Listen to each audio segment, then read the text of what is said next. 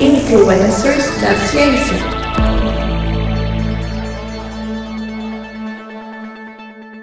No final do século XIX, na Europa, as mulheres estavam começando a entrar na ciência, mas por conta de toda a discriminação de gênero, era necessário ser corajosa e forte para enfrentar as faltas de oportunidades e sexismo diário.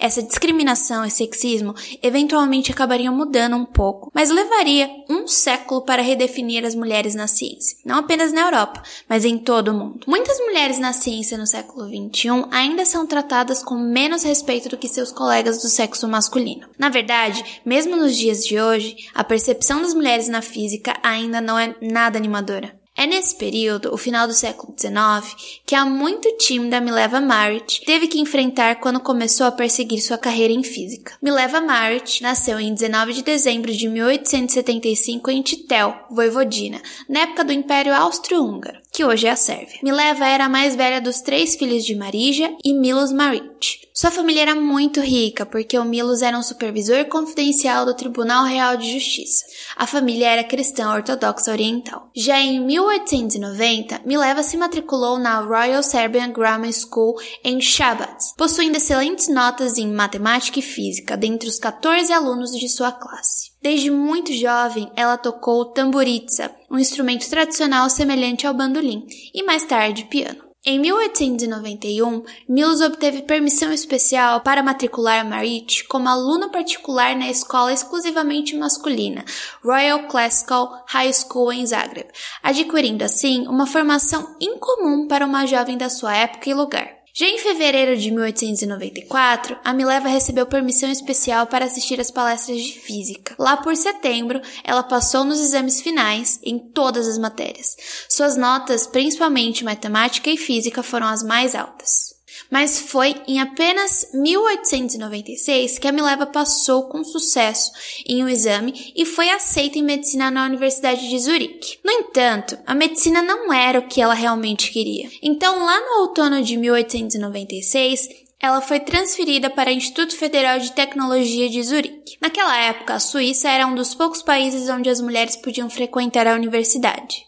Ali, Mileva mostrou ser capaz de ir para a academia ao passar no exame de admissão em matemática com a nota 4.25, numa escala de 1 a 6. Ela então foi matriculada no curso que a permitiria lecionar física e matemática para alunos do ensino médio. Com seus 20 anos, ela era a única mulher em seu grupo de seis alunos e a quinta mulher a entrar. Albert Einstein matriculou-se no mesmo programa no mesmo ano e, eventualmente, fariam uma amizade. Mileva se destacou nos estudos desde o início de seu tempo no Instituto Federal de Tecnologia de Zurique. Claramente, uma jovem estudando física teórica em uma instituição europeia no final do século XIX teria sido uma espécie de espinho no mundo convencionalmente estoico da academia. No entanto, isso não deteria o jovem e ambicioso Albert Einstein. Afinal, ele próprio era meio rebelde e acreditava que o instituto não estava acompanhando o real progresso da física. Nos anos seguintes, a amizade de Mileva e Einstein se solidificou. Eles frequentemente liam juntos livros sobre novos desenvolvimentos da física que não faziam parte do curso. Einstein nessa época fez muitas amizades com outros alunos da universidade, sendo assim muito querido entre todos. No entanto, a Mileva parecia muito mais solitária. Na verdade, Einstein fez um amigo em especial que se tornaria muito útil em sua vida. Marcel Grossman tomava notas meticulosas de palestras e as emprestava a Einstein em muitas ocasiões. Parece que o Einstein não comparecia às aulas porque acreditava que o material do curso não estava atualizado, especialmente porque as equações eletromagnéticas de Maxwell não foram incluídas no currículo do curso. Em seu terceiro semestre, Mileva frequentou a Heidelberg University. O professor dela foi o Philip Leonard, que mais tarde ganharia o prêmio Nobel em 1905. Ela estava muito animada com o trabalho que Leonard estava fazendo. Só que ela só teve permissão para participar do curso como ouvinte e não para obter crédito. Por quê? Porque ela era uma mulher. As cartas entre Mileva e Einstein nesse período mesclava física com uma espécie de romance. Em abril de 1898, de volta ao Instituto Federal, os estudos de Mileva incluíram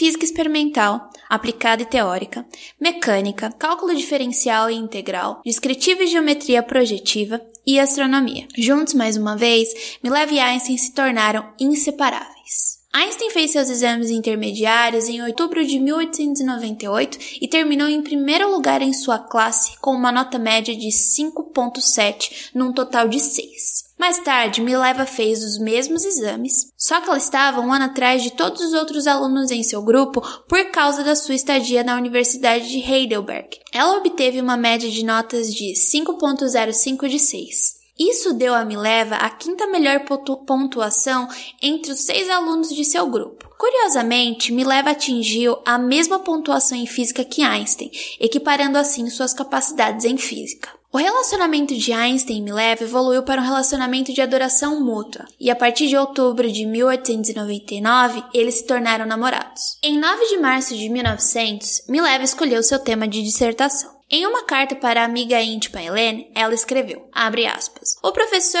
Weber acertou minha proposta para meu trabalho de diploma e ficou muito satisfeito com ela. Estou feliz com o que está à minha frente. E, referindo-se a Einstein, também achou um tema interessante para ele mesmo. Fecha aspas. No entanto, não sabemos a área exata de pesquisa para a qual a carta refere-se, mas sabemos que as obras escritas de Mileva e Einstein foram aceitas. A nota final e a graduação ocorreram no ano de 1900. Heinrich Friedrich Weber era orientador dos dois e deu aos seus respectivos trabalhos duas notas mais baixas que toda a classe. Eles ficaram com respectivos 4,5 e 4. Einstein nunca gostou de Weber e reclamou em mais de uma ocasião que suas palestras estavam 50 anos desatualizadas porque não continham as equações de Maxwell, que formulou a teoria clássica da radiação eletromagnética. Apesar do fraco desempenho de Einstein, ele conseguiu atingir uma nota média final de 4.9, tornando-o o quarto melhor da turma. No entanto, mesmo me leva indo razoavelmente bem em todas as matérias, exceto em teoria das funções, na qual tinha ficado com 2,5. Por causa disso, disso, sua nota final foi 4, sendo a nota mais baixa da classe. Einstein se formou com seu diploma em julho de 1900,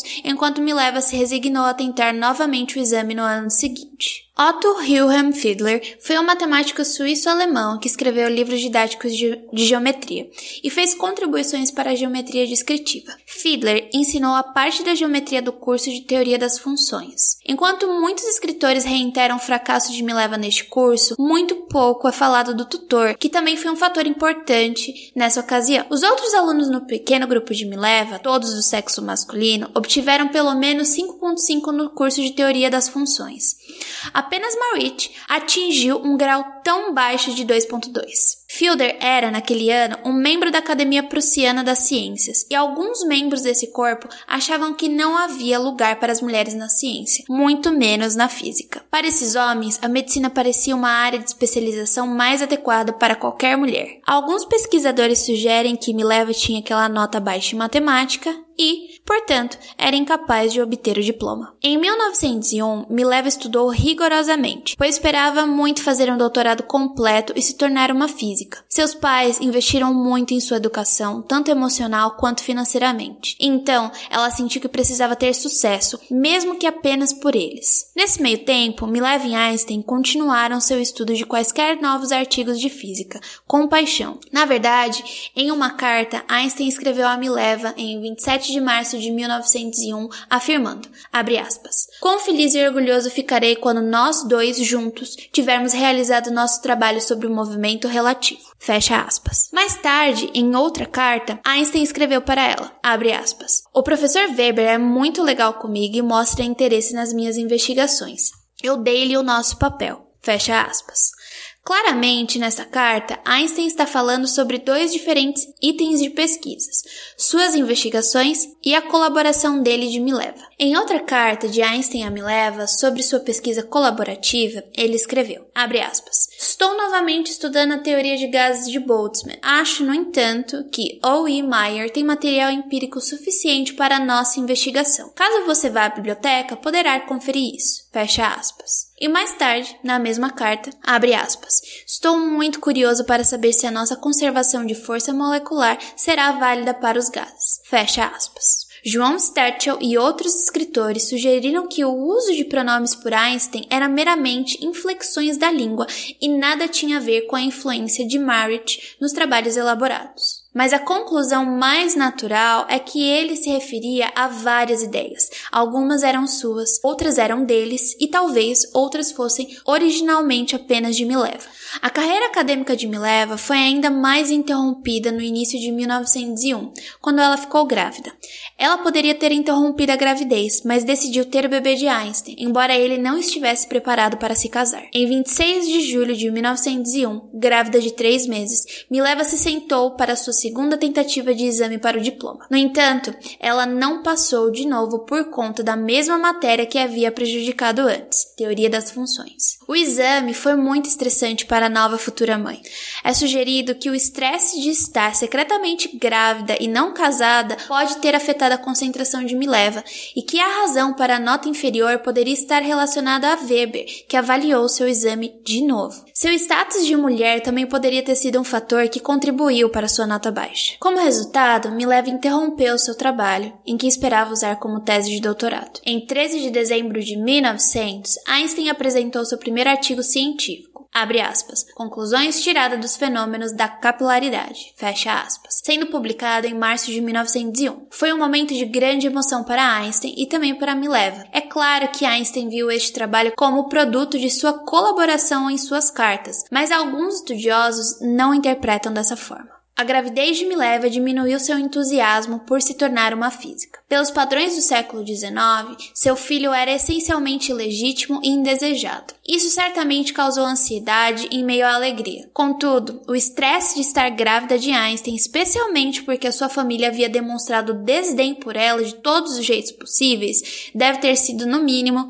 insuportável. No final de janeiro de 1902, de volta à Sérvia, Mileva deu à luz a sua primeira filha, Liesel. Einstein nunca visitou o país para conhecer a criança. Além disso, ele provavelmente não queria que sua família descobrisse sobre o filho ilegítimo. Em algumas biografias, é dito que a garota foi adotada. No entanto, em uma busca mais detalhada sobre Eliesel, é dito que ela morreu de escarlatina, uma vez em que nenhum registro de sua existência aparece após o registro do seu nascimento. Esse fato só viria à tona publicamente 30 anos depois do acontecimento. Na Páscoa de 902, um grupo de amigos de Einstein na Suíça formou uma espécie de sociedade intelectual, onde metade do tempo eram discussões e a outra metade era jantar. O nome da reunião era Academia Olímpia. Eles geralmente se encontravam no apartamento de Einstein para discutir filosofia, matemática e física. Mileva compareceu às reuniões, ouvindo atentamente, mas nunca intervindo nas discussões. Além de ouvir, anotava tudo que era dito.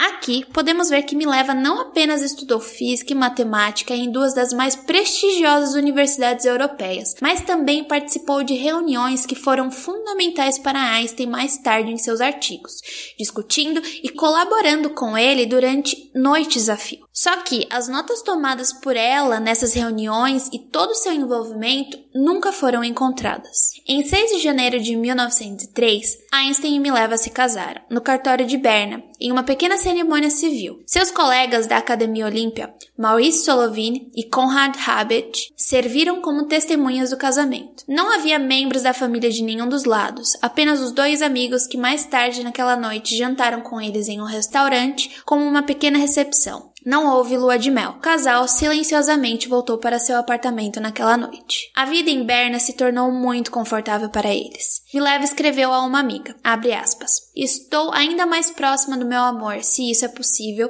do que estava em nossos dias em Zurique. Fecha aspas. Infelizmente, Mileva acabou ficando insatisfeita com a situação. Ela começava a se sentir como uma mera espectadora durante as discussões científicas. Talvez essa infelicidade esteja mais relacionada à personalidade dela e não à sua habilidade acadêmica, pois ela era reconhecida por ser retraída às vezes e também de sofrer depressão. Então, em maio de 1904, o primeiro filho de Einstein, Hans Albert Einstein, nasceu em Berna. Foi um feliz evento e deu ao casamento um impulso necessário. Mileva tinha um novo propósito ao tomar conta de Hans Albert, e isso deve ter significado muito para ela depois da situação com a sua primeira filha. Mas do ponto de vista moderno, Mileva pode ter sido portadora de depressão crônica, uma condição que reapareceria mais cedo ou mais tarde. Em 1905 é conhecido como Annus Mirabilis de Einstein porque ele publicou quatro importantíssimos artigos. Essas eram peças fundamentais de trabalho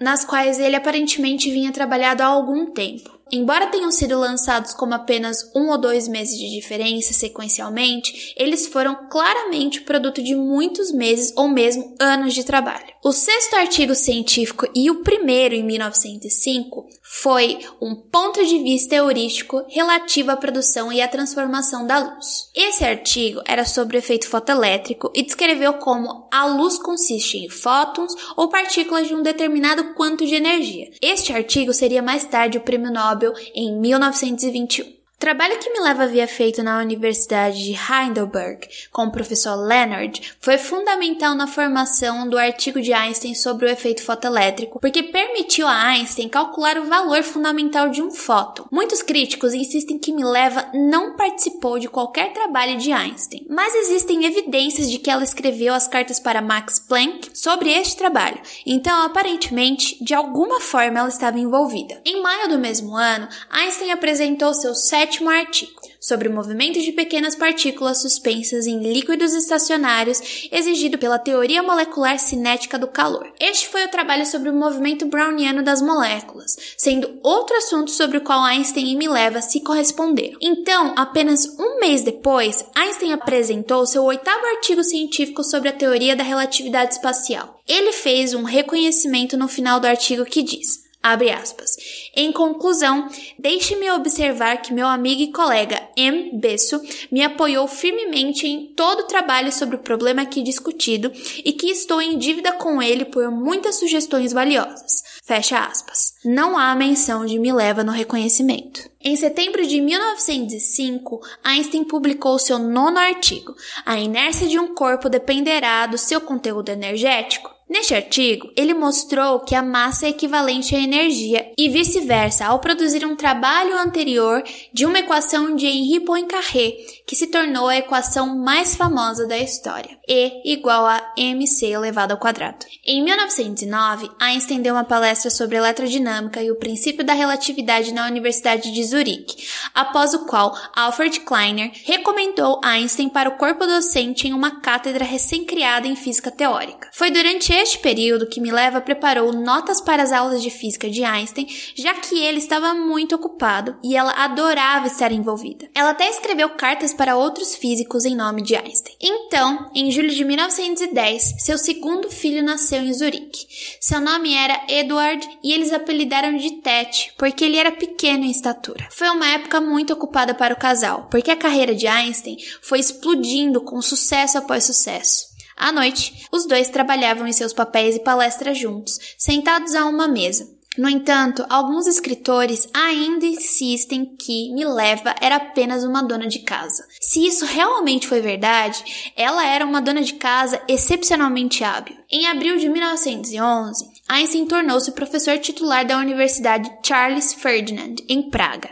Em outubro, ele participou da famosa Conferência de Solvay, juntamente com todos os grandes nomes da física da época. Isso significa que Einstein foi definitivamente reconhecido como um dos principais teóricos e sua vida nunca mais seria a mesma. Einstein agora era uma celebridade e viajou pela Europa dando palestras, e o tempo todo Marit ficou em Praga, uma cidade que ela odiava. Ela ficou deprimida por não fazer mais parte da área científica como havia sonhado e por ter que passar a maior parte dos dias sozinha com as crianças. Einstein começou a ressentir-se das demandas por atenção da sua esposa porque ele estava ocupado demais para se preocupar com a vida familiar. O casamento havia se tornado instável e Einstein queria liberdade para aproveitar todas as oportunidades apresentadas a ele. Em uma viagem a Berlim em 1912, durante as férias da Páscoa, ele viajou sozinho. Foi nessa época que Einstein se reencontrou com uma prima que ele conheceu quando criança. O nome dela era Elsa, e ela, como Mileva, era três anos mais velha que ele. Alguns autores sugerem que Einstein e Elsa começaram um caso a partir de então. Em julho do mesmo ano, Einstein voltou para Zurique para assumir o cargo de professor de física no Instituto Federal de Tecnologia de Zurique. Mileva ficou muito feliz e acreditou que retornar a Zurique poderia ajudar a salvar seu casamento, bem como sua sanidade. As crianças pareciam felizes por estar fora de Praga e Einstein até enviou um cartão postal a um amigo na época que dizia, abre aspas, muita alegria entre nós, os velhos e os dois filhotes de urso, fecha aspas. No entanto, a depressão de Mileva voltou e a sua saúde começou a piorar. Ela desenvolveu reumatismo, o que tornava muito difícil para ela sair de casa, especialmente no inverno gelado. Às vezes, ela ficava paralisada por dores físicas e mentais. Em 1914, o casal finalmente se separou. Einstein mudou-se para Berlim e assumiu o cargo de professor de física na Universidade de Berlim, enquanto Mileva e as crianças permaneceram em Zurique. O casal se tornou distante e Mileva não teve nenhum envolvimento na vida de Einstein a partir de então. A única discussão que eles tinham era sobre os filhos e o eventual divórcio. Em 31 de janeiro de 1918, Einstein escreveu a Mileva oferecendo o dinheiro do prêmio Nobel em troca de um acordo de divórcio, no qual ele admitiria adultério. Mas Einstein não cumpriu sua palavra. Depois que recebeu o prêmio, apenas metade foi direcionada a Mileva. Essa meia compensação nos traz muitas perguntas. Por que, que Einstein usou o dinheiro do prêmio Nobel e não uma pensão, que seria o normal? Por que ele deu apenas metade do dinheiro? Parece que Einstein usou essa metade como uma espécie de suborno para fazer Mileva se divorciar. Ou foi metade do dinheiro pela metade do trabalho feito? Einstein e Mileva se divorciaram dia 14 de fevereiro de 1919, após terem vivido separados por cinco anos. Einstein então se casou com sua prima Elsa. A partir disso, Einstein quase não teve contato com Mileva pelo resto de sua vida. É uma pena que muitas das cartas de Mileva para Einstein tenham sumido. Também é uma tragédia que os rascunhos iniciais de todos os documentos até o final de 1905 também estejam faltando. Parece que muitos desses primeiros documentos detidos por Einstein foram realmente perdidos ou destruídos. Por quê? Não sabemos. Mas eu ainda tenho mais uma coisinha que me levanta suspeitas sobre o trabalho de Einstein. Se examinarmos a notação empregada nos primeiros artigos dele, particularmente os de 1902 até 1905, vemos uma forma padrão de notação. Essa forma é caracterizada por uma forte dependência do uso do sigma, precedendo a notação integral associada. As primeiras equações são baseadas em análises estatísticas de comportamento físico. Esse tipo de tratamento matemático descritivo, em oposição ao tratamento implícito, não aparece em seu artigo sobre relatividade restrita. O tratamento matemático da relatividade especial não precisa integrar nada, então não há necessidade dessa notação. Mas os procedimentos matemáticos de todos os artigos anteriores a 1905 têm tratamentos descritivos passo a passo. Mas depois da publicação da relatividade restrita, podemos ver uma tendência para uma progressão matemática implícita. Isso significa que etapas individuais são assumidas e, por isso, implícitas. Qual foi a razão para essa mudança? A separação e distanciamento de Marit ou apenas uma simples divergência de hábitos? Não queremos saber. Mileva Marit faleceu em 4 de agosto de 1948 após sofrer uma série de derrames que paralisaram a parte esquerda de seu corpo. Antes de morrer, com seus 73 anos, ela não parava de repetir a palavra não. O que ela queria dizer com isso? também nunca saberemos. O que sabemos é que muitas das evidências de que ela colaborou com Einstein são dignas de consideração, por mais que digam que essas evidências são circunstanciais. Vários casos são ganhos por muito menos. Se Mileva não tivesse sido reprovada duas vezes no exame final, talvez seu caminho tivesse sido completamente diferente. Foi Einstein que impediu Mileva de seguir a carreira de física ou foi o ensino superior e a crença da instituição de que mulheres deveriam ser apenas ouvintes da educação e não participantes dela? Também foi sugerido que a comissão examinatória da época, que sabia que Einstein e Mileva eram namorados e se casariam, reprovou Mileva de propósito, já que apenas o marido exigia algum tipo de educação superior. Afinal, Mileva foi uma das das primeiras mulheres a se formar em física teórica na Europa no final do século XIX. É ingênuo acreditar que o sexismo de uma instituição não entrou em jogo. É verdade que Marie Curie obteve seu PhD em 1903, ganhou o Prêmio Nobel de Física no mesmo ano e então ganhou novamente em Química em 1911. Ela foi a primeira pessoa a ganhar dois prêmios Nobel e é uma das apenas duas pessoas da história do Nobel a ganhar prêmios em dois campos diferentes, o que foi uma conquista incrível para uma mulher no início do século XX. Porém, Mileva e Marie eram pessoas muito diferentes e a capacidade de uma pessoa não pode ser medida pelo sucesso da outra. Na história da física e da ciência em geral, frequentemente somos confrontados com paradoxos. Então, vale citar aqui a lei de Stingler, que afirma: nenhuma descoberta científica recebe o nome de seu descobridor.